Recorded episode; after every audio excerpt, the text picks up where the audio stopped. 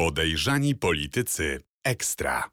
Zapraszają Radosław Gruca i Mariusz Gierszewski. Nie może być początku tygodnia bez newsa Radio Z i tym newsem w tym tygodniu była kolejna odsłona historii dziwnych relacji Janusza Cieszyńskiego, Łukasza Szumowskiego i Radosława Sierpińskiego. Nowa postać w układance. Będziemy o tym rozmawiać. Będziemy rozmawiać o mm, setkach milionów złotych na agencje badań medycznych i o wysokich pensjach mm, tychże panów. Ale to nie wszystko w dzisiejszym programie, bo przyjrzymy się też e, bardzo wyczerpującym, ale też atrakcyjnym wyjazdom kadry PKO BP oraz oczywiście e, wydarzeniu tygodnia, którym wydaje się być trudne do mm, racjonalnej i poważnej oceny działanie PiSu, czyli śledztwo w sprawie Donalda Tuska, który z doniesienia Marka Falenty, czyli tego pana od kelnerów i afery taśmowej, nagle mm, staje na celowniku prokuratury. To wszystko już za chwilę. Zaczynamy. Mariusz Gierszewski, łowca afer i też lider basista zespołu Afera. Dzień dobry, witam wszystkich. Dziennikarz śledczy Radio Z. E, no i moja skromna osoba, Radosław Gruca, Radio Z.pl.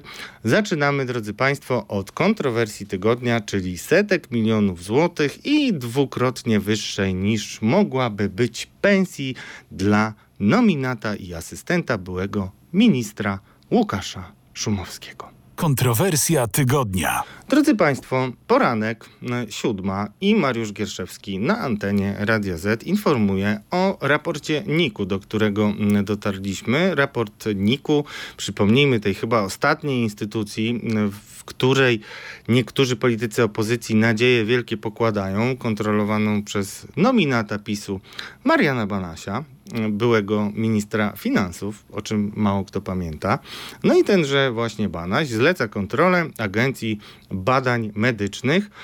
No i ta kontrola, mówiąc delikatnie, nie wypada dobrze, a ma też takie wątki, które moim zdaniem mogłyby zainteresować a nawet powinny zainteresować panów, którzy szczególnie wnikliwie Ciebie obserwują, czyli panów oficerów Centralnego Biura Antykorupcyjnego.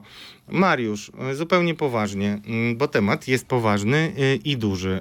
Y, dlaczego y, informujemy o tym i jakie zastrzeżenia z protokołu kontrolnego mm, kontrolerów NIK cię najbardziej zelektryzowały?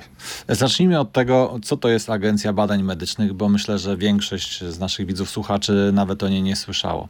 To jest taka powstała trzy lata temu agencja, która ma finansować różnego rodzaju badania medyczne i eksperymenty.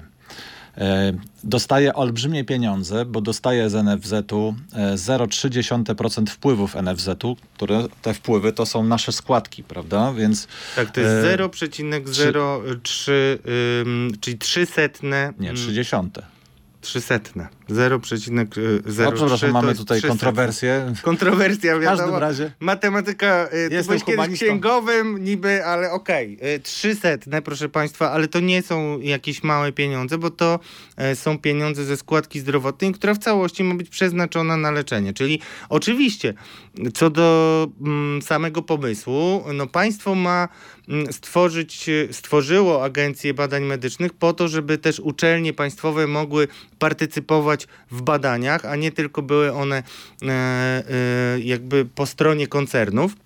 Okej, okay, też ważne, żeby powiedzieć, że to jest wymarzone dziecko Łukasza Szumowskiego, z którym w zasadzie przyszedł z Ministerstwa e, Szkolnictwa Wyższego i Nauki.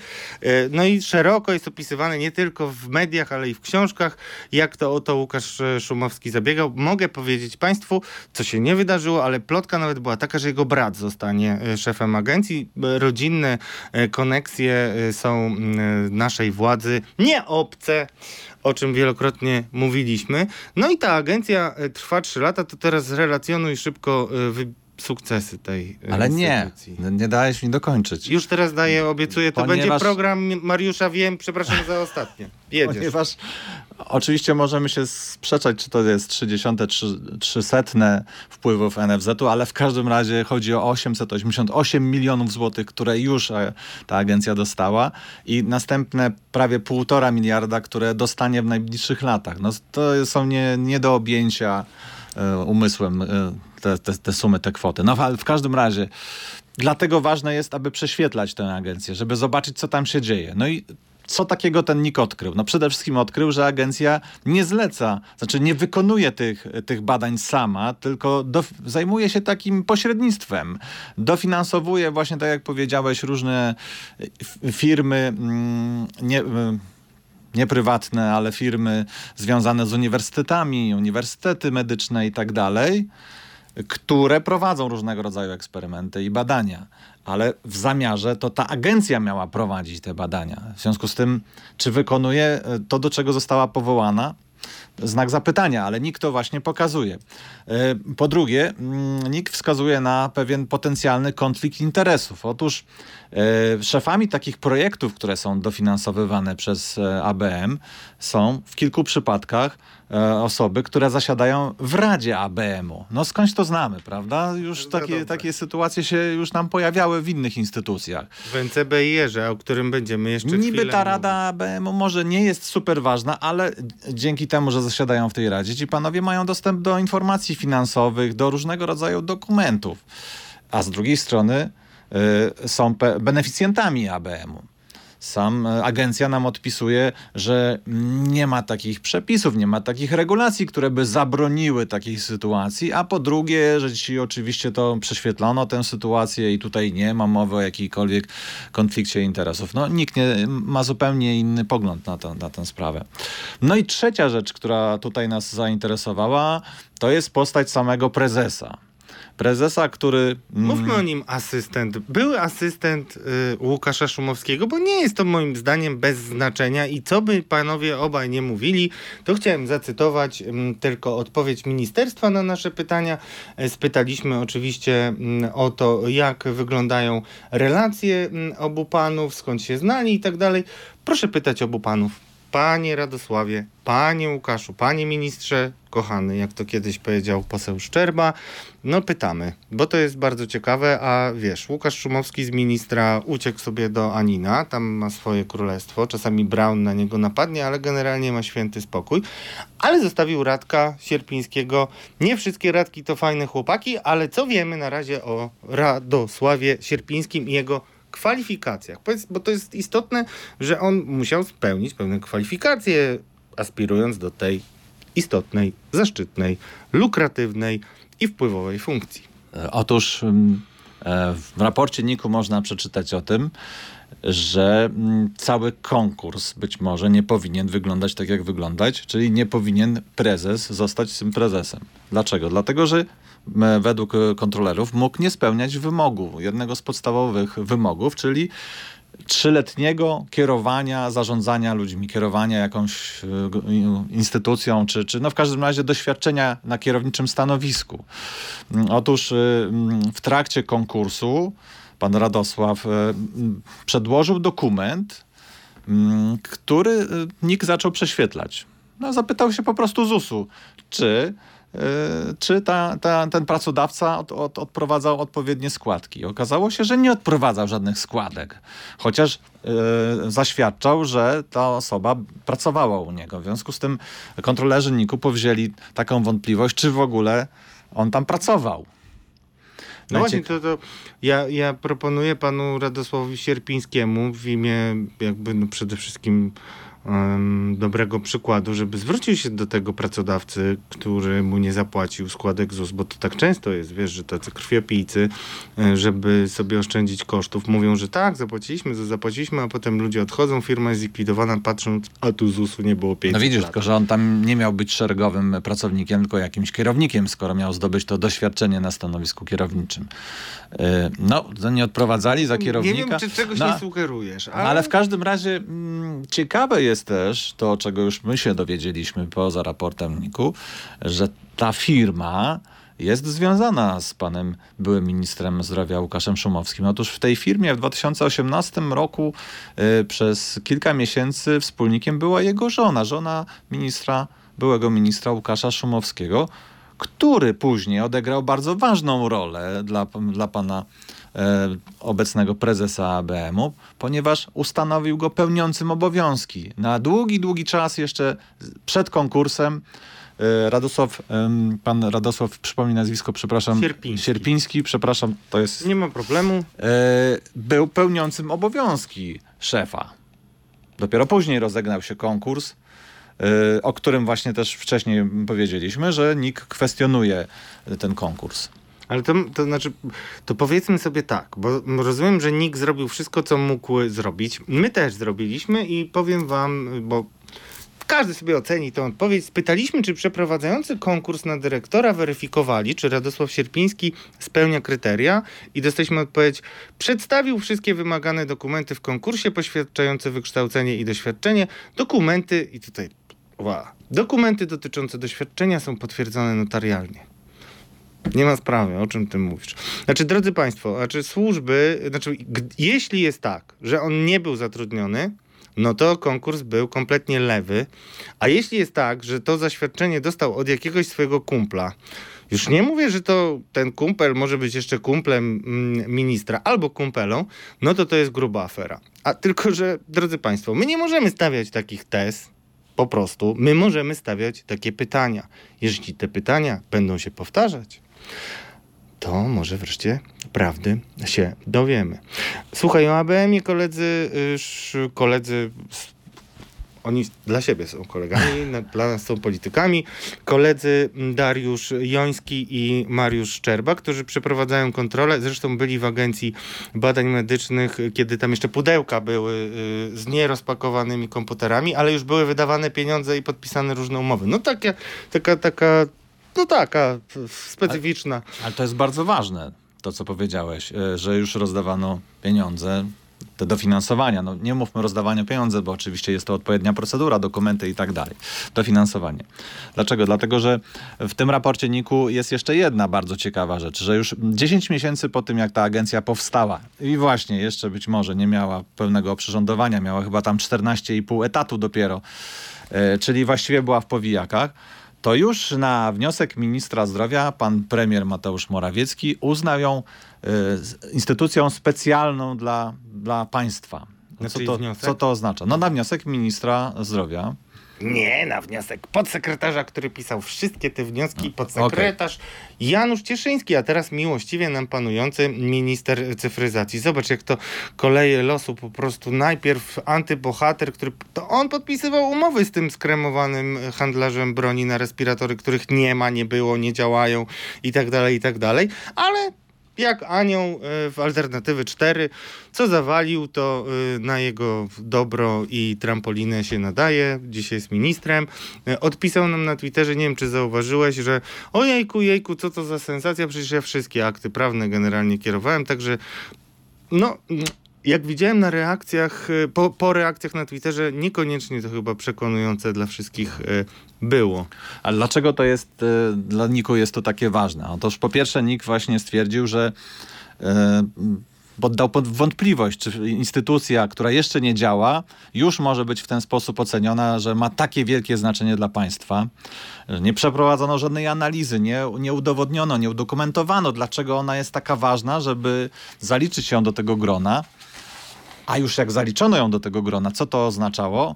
No nikt twierdzi, że oznaczało tylko to, że podniesiono prawie dwukrotnie pensję pana prezesa mm, do 47 tysięcy złotych.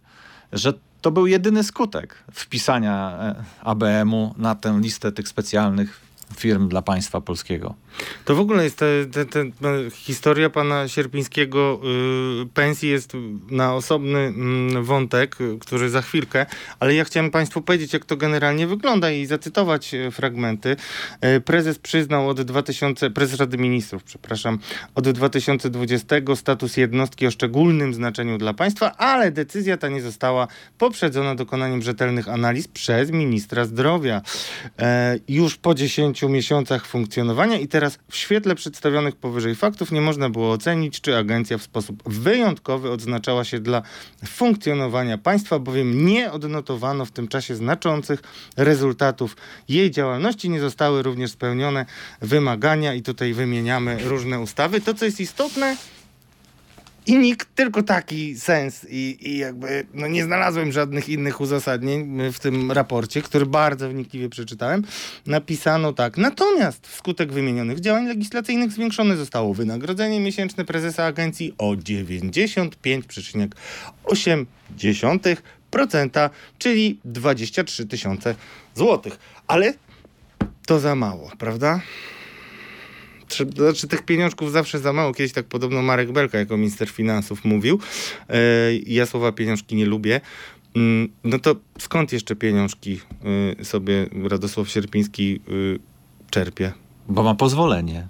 Ma pozwolenie na to, aby zasiadać jeszcze Aż ci się oczka świecą, po prostu widzisz no, te tak. pieniądze, co? Ale no... no...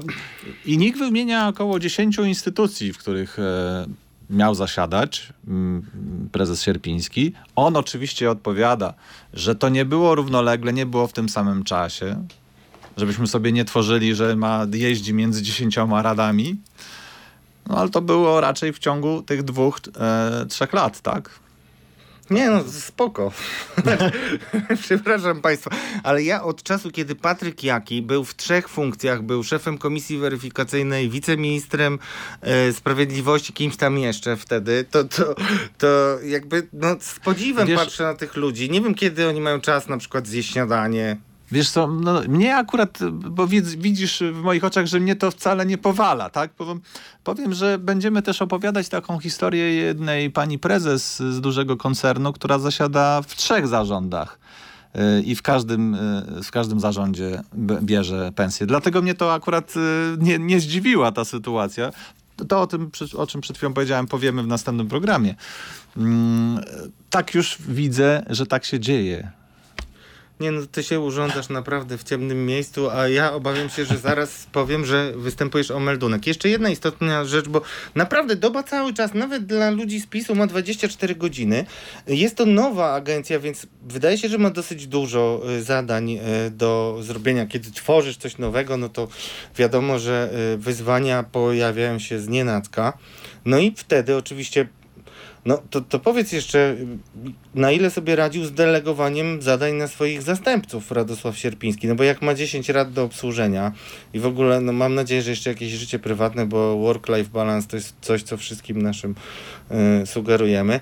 No więc pewnie jego wicedyrektorzy wszystko ogarniali kiedy. No właśnie nie. No tutaj nikt właśnie podkreśla i krytykuje to, że przez długi czas nie powołał swoich zastępców albo powoływał ich na krótko, fragmentarycznie. Nie było tak, że była pełna obsada tych wiceprezesów i wtedy, kiedy on był zajęty w tych radach, to tamci pełnili odpowiednie za niego funkcje.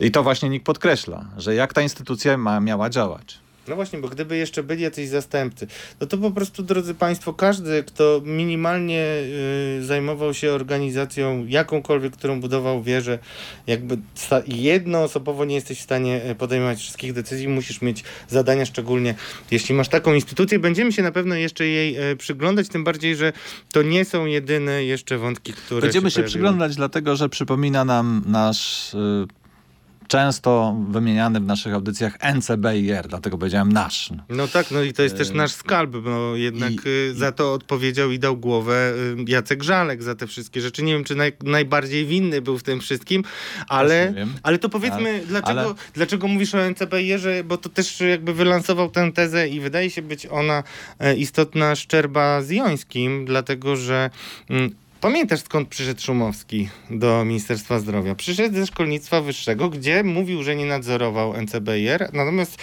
w książce, y, w książce y, Szczerby i Jońskiego no, pokazują, że jednak nadzorował. I tam też wtedy dostawał granty jego brat Marcin Szumowski i też jeszcze, to w ogóle była śmieszna historia, występował w komisjach y, konkursowych, co było wątpliwe.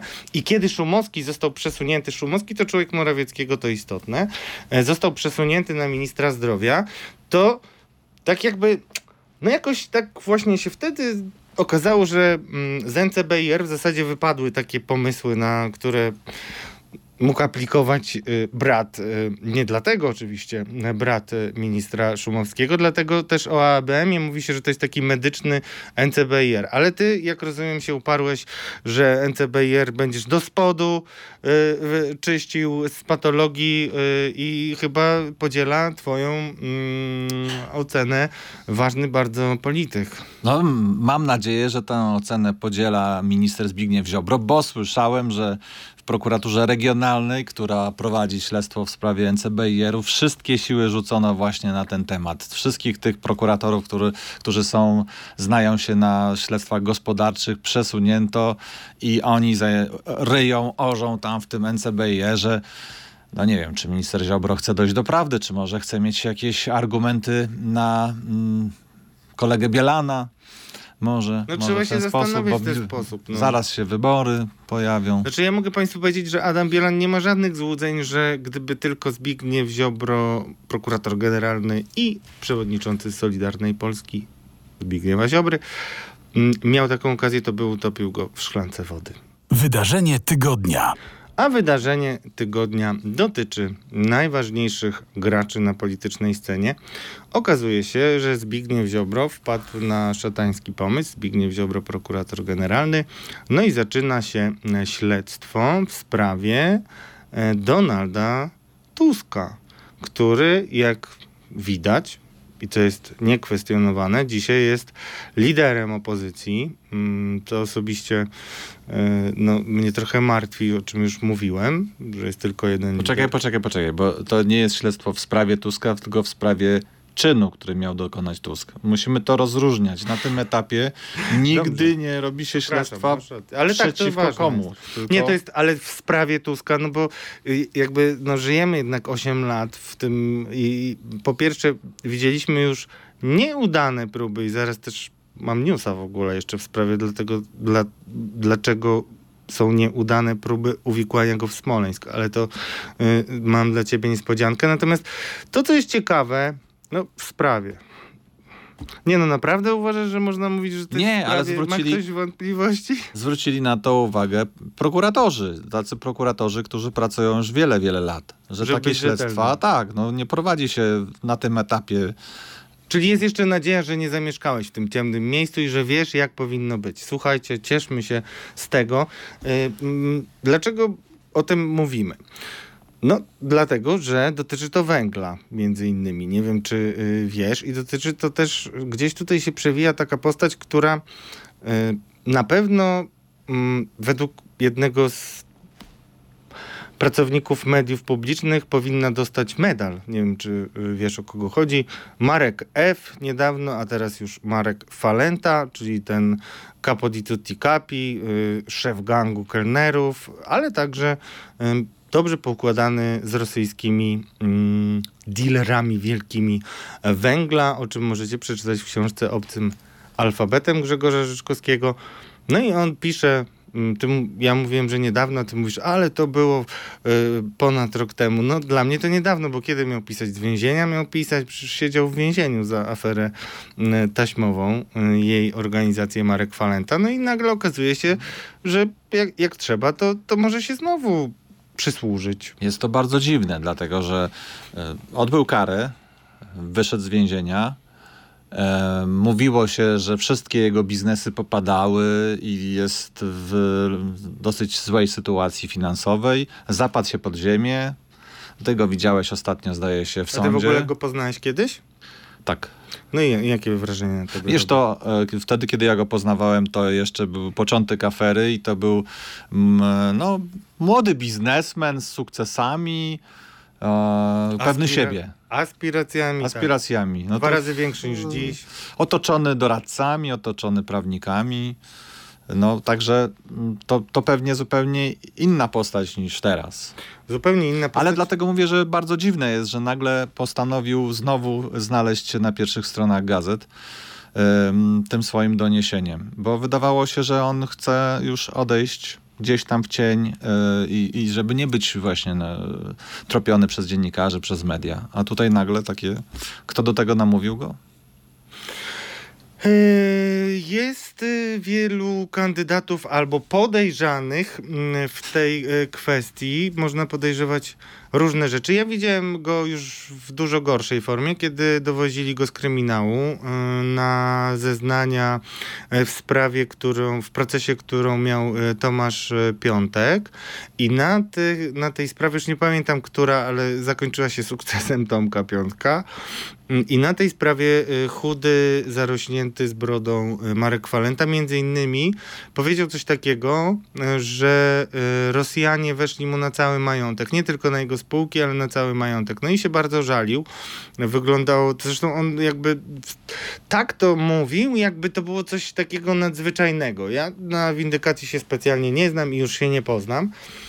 Ale to ciekawe, bo długi na pewno nie zostały spłacone, a tutaj o, dług wobec niego może mieć PiS. No i to teraz chciałem wrócić jeszcze do, do jednej kwestii, bo tam w tej całej sprawie mm, sam Donald Tusk mówi, że chcą go, chcą go ścigać za to, że walczył o to, żeby Rusy ruski węgiel nie w, wjeżdżał do Polski, a tam była taka historia, nie wiem czy pamiętasz, firmy KTK, e, dla której pracował policjant, e, którego nagłe zatrzymanie ujawniliśmy światu kilka tygodni temu. Pamiętasz, o kogo chodziło? Pamiętam jak najbardziej. O Rafała D.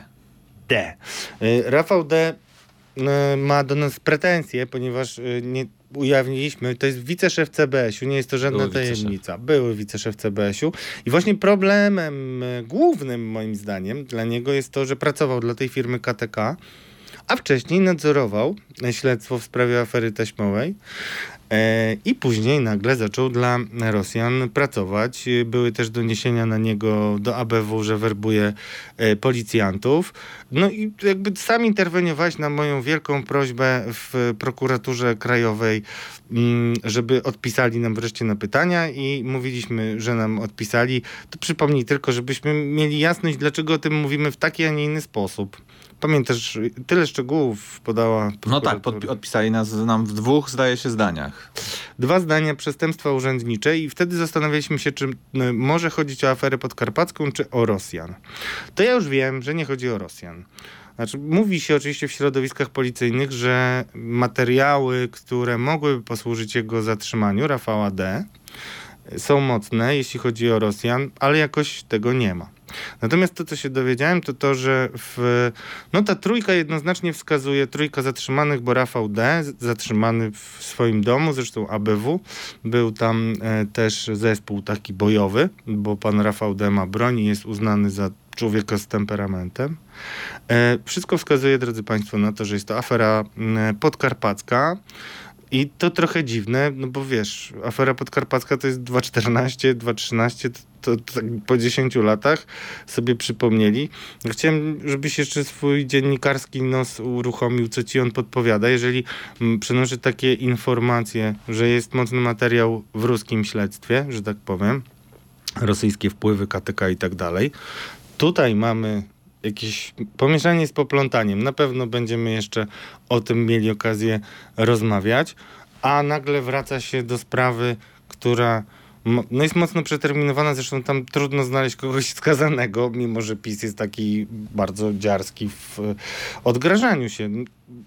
Układać się to w jakiś spójny obrazek? No jest to takie przystawienie pistoletu do skroni panu Rafałowi D aby czegoś nie powiedział, aby o czymś nie pamiętał, albo czegoś nie podpowiedział, komuś nie ujawniał, no to jest takie jawne zamknięcie mu ust. To przypomnij, tak, tak to wygląda. To przypomnij jeszcze też, bo to, to jest dość istotne, to nie jest tak, że on został aresztowany, zatrzymany i, i tak. On został... Nie no, wjechali mu do domu, zawieźli do, do Białego Stoku, postawili te zarzuty, jak słyszymy, wcale nie jakieś mocne i wypuścili.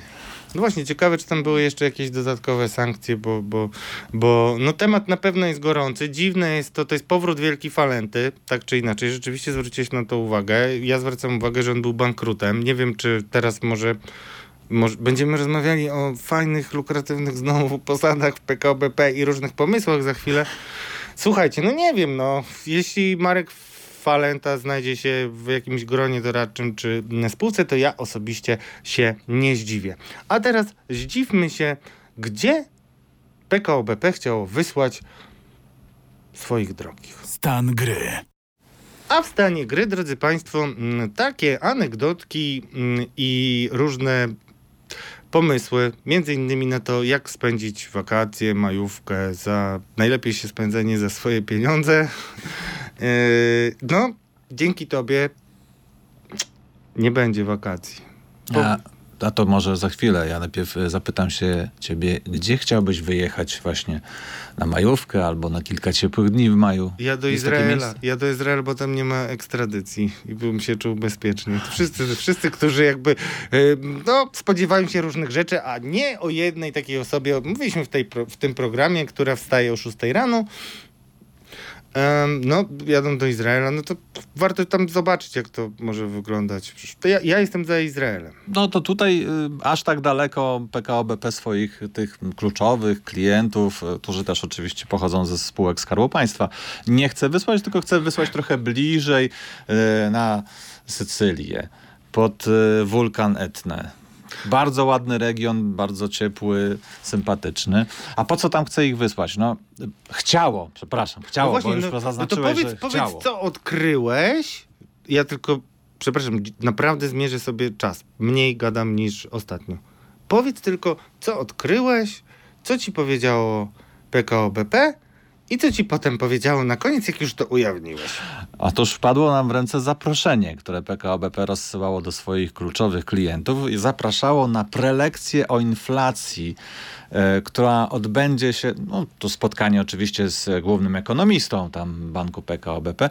O, to wszystko odbędzie się właśnie na Sycylii, mm, w pięknym Ty, miejscu Koda Nostra, te sprawy. pięknym No. miejscu.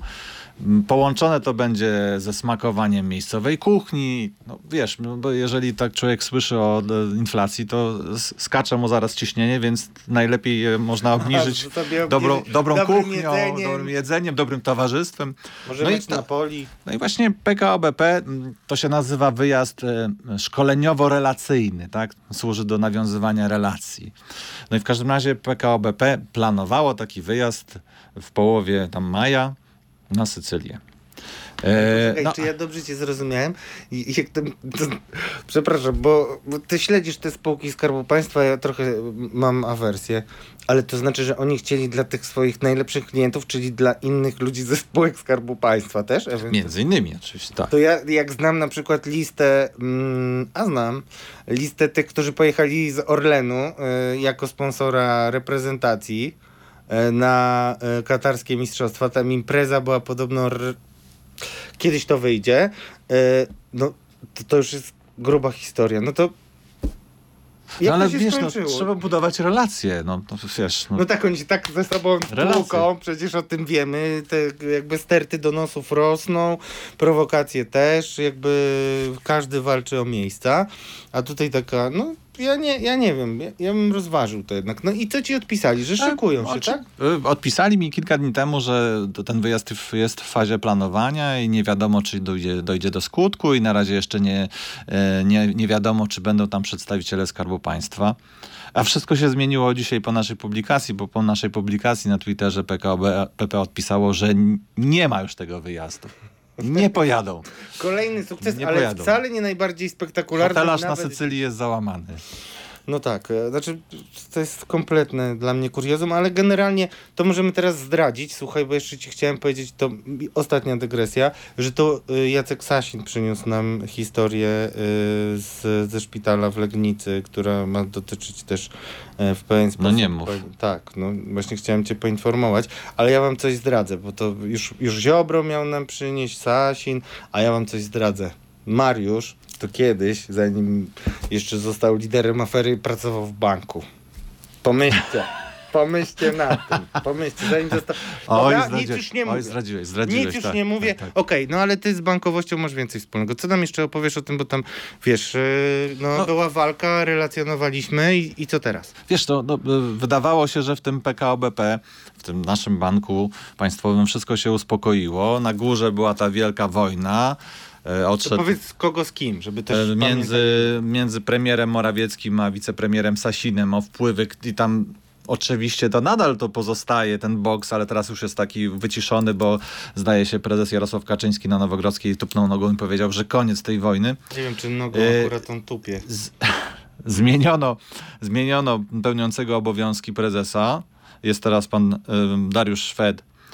Ojej, to Szweda. jakiś, Mm. to taki jakby chyba nowy zawodnik, co? Zdaje się, że jest też na krótko, bo zdaje się, że to tak mówi się, że to jest taki zawodnik, który ma mm, przetrzymać to stanowisko dla kogoś ważniejszego, kto nam. Salomonowe rozwiązanie. Ty, ty chcesz, ty chcesz, nie ma we wsi niczego z dzióbkiem, y, tylko będzie inny, tak? No. Ale w PKO BP zdarzają się ciągle jakieś dziwne sytuacje zatrudniania różnych osób. Mieliśmy tutaj pana Oskara Szafarowicza, młodego człowieka, dwu- dwu- 22-latka, który wygłosił To jest taki ten hejter mediach od, y, społecznościowych. ta- to jest hejter od y, Magdy Felix, który w mojej ocenie sugerował nawet, że pani Felix y, ze swoim synem coś naprawdę okropnego robiła. E, Mieliśmy Franciszka Przybyła, to jest asystent, był asystent e, pana Mejzy, który też tam został zatrudniony. No, w ubiegłym tygodniu, pod koniec tygodnia e, złożył e, wypowiedzenie.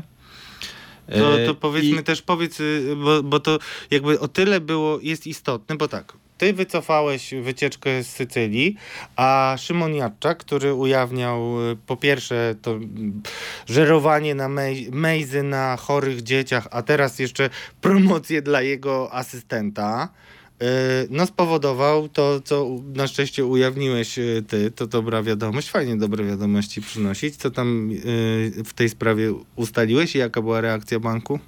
Nie, nie, tutaj ujawniłem właśnie mm, oświadczenie mm, pana Przybyła, który właśnie napisał, że dla dobra Zjednoczonej Prawicy, dla dobra e, swojego patrona Mejzy i mm, e, po prostu składa wypowiedzenie i że padł e, ofiarą nagonki mediów e, za swoje prawicowe poglądy.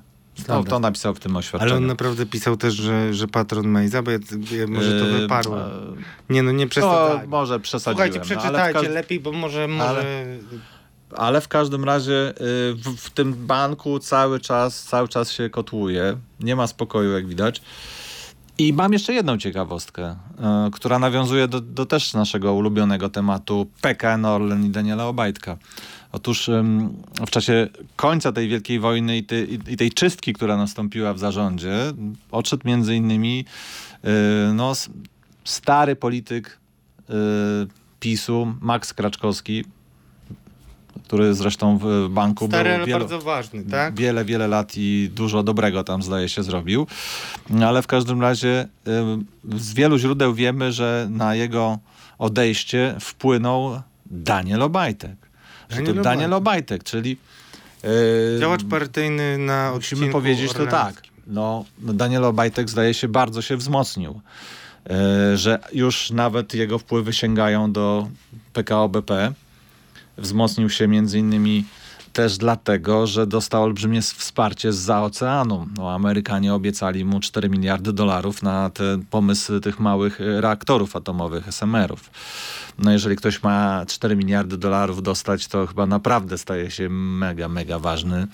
Znaczy to dla też sobie, polityków. ale to powiedzmy wyjątkowo I- coś jakby, mm, znaczy to jest sukces, tak? Tylko pytanie na ile on y, Będzie i to wykorzystany. Jest, na ile on będzie A, wykorzystany, oczywiście, czy tam coś jeszcze nie znajdzie się w umowach i tak dalej, ale to generalnie pozytywna, To pozytywna informacja, tak? tylko ja oczywiście przedstawiam to w, w kontekście, Politycznym. interesujemy się zawsze e, Danielem Obajtkiem, a tutaj widzimy, e, że no, jego pozycja znacznie się wzmocniła, skoro nawet był w stanie pośrednio doprowadzić do dymisji wiceprezesa PKO BP. I nawet nie zaszkodziła mu żelazna Janina Gos, która No jest w właśnie. Radzie Nadzorczej. Także ci, którzy myślą, że Obajtka upolują, chyba muszą sobie odłożyć. em, Ja nie odłożę. Te, te, znaczy na pewno prześwietlać należy, bo to wyjątkowa y, kariera, mm, absolutnie. E, Daniela Obajtka i bardzo ważna postać. Też przypomnijmy, że ciągle aktualne są te plotki, że no, w pewnym momencie Daniel Obajtek zgodzi się namawiany przez innych ważnych polityków Zjednoczonej Prawicy na co? Żeby wystartować w wyborach. Najlepiej tam z okręgu pcimskiego, gdzie wszyscy proboszcze zakochani są oczywiście platonicznie w Danielu Obajtku. E, mój drogi, co tam nam jeszcze zostało? Bo ja jeszcze chciałem powiedzieć o, e, mm, nie wiem czy paranoi, nie wiem czy obsesji, ale o takim dziwnym locie, który się nie odbył do Rzeszowa. A to powiedz, bo nie słyszałem. No właśnie, bo to jest taka historia, którą usłyszałem na Podkarpacie. Wiadomo, fascynuje mnie afera podkarpacka. Każdy ma swoje fascynacje. Każdy ma. Yy, no słuchaj, tam się wybierali prominentni politycy Platformy, między innymi Małgorzata Kidawa-Błońska, a tu nie ma, nie ma. I Czego tak wszyscy się no nie, nie dolecieli, słuchaj, Aha. na termin.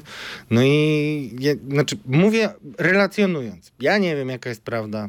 Nie znam się tak dobrze na samolotach, ale niektórzy w Platformie uważają, że to PiS spowodował, że ten lot jakoś się tam opóźnił czy nie odbył i przez to y, Platforma nie doleciała na spotkania. Ale też y, słyszę, a wiecie, że y, dużo tutaj w tym programie mówiłem o Tusku takich też cierpkich słów, że po pierwsze Tusk ma super energię i to ściąga tych ludzi na Podkarpaciu. I tutaj takim przykładem jest, słuchaj, y, miejscowość czy też no, miasteczko, nie wiem jak to nazwać, o malowniczej nazwie nie chcę przekręcić Gnojnica, gdzie y, do tej pory tylko chyba jedna osoba głosowała na Platformę w poprzednich wyborach, a no i zawsze plakaty jakby znikały, jak ktoś chciał zrobić spotkania, przyszło 40 osób. To są takie małe rzeczy, ale dla tych wszystkich, którzy tak płaczą, że wybory są przegrane, no to jakby moim zdaniem to są jaskółki, y, które warto e, zauważać. Coś jeszcze chciałbyś dodać, mój drogi? Nie, dziękuję bardzo. Myślę o jednym zwierzęciu. Właśnie, bo zawsze mówię Państwu, tutaj tyle przykrych rzeczy y, musimy opowiadać i też opowiadamy je w takiej formie, żeby były one strawne, ale fakty mówią same za siebie. Natomiast to jest chyba najpiękniejszy moment w dziennikarskim życiu. Drodzy Państwo, Radio Z łączy rodziny. I to wyjątkowo łączy. Przypomnij, kim jest Louis. Pies Louis, który został zajęty przez agentów CBA. Publikowaliśmy dokument o zajęcia różnego rodzaju rzeczy i był też dokument zajęcia psa Louisa, który jest, był, jest nadal dowodem na to. O, przepiękny Tak. psiak. Słuchajcie, ten pies zajęty przez CBA. Jest dowodem na to, mm, że jego pan przyjął łapówkę. Znaczy jego tak myśli CBA. Znaczy E, i dlatego go zatrzymało. Znaczy tak, zatrzymało oczywiście. najpierw Mówimy. pana, a potem zabezpieczyło tego psiaka, tego psiaka. Pan usłyszał kilka zarzutów, między innymi takich, że e, udzielił premii, chyba 700 zł premii swojemu pracownikowi i ten pracownik odwzajemnił mu się łapówką w postaci tego oto psa. W związku z tym, jako dowód, y, dowód na korupcję, pies został zabezpieczony przez bardzo bohaterskich agentów CBA. Tak, znaczy procedury też tutaj były ciekawe. Ten piesek jest, jeśli macie wątpliwość, jest kundelkiem. To ja zbadałem głęboko. A to łączenie rodzin jest możliwe, drodzy Państwo, ponieważ ujawniliśmy trałowe śledztwo, w którym właśnie się zaplątały te dwa stworzenia zacne.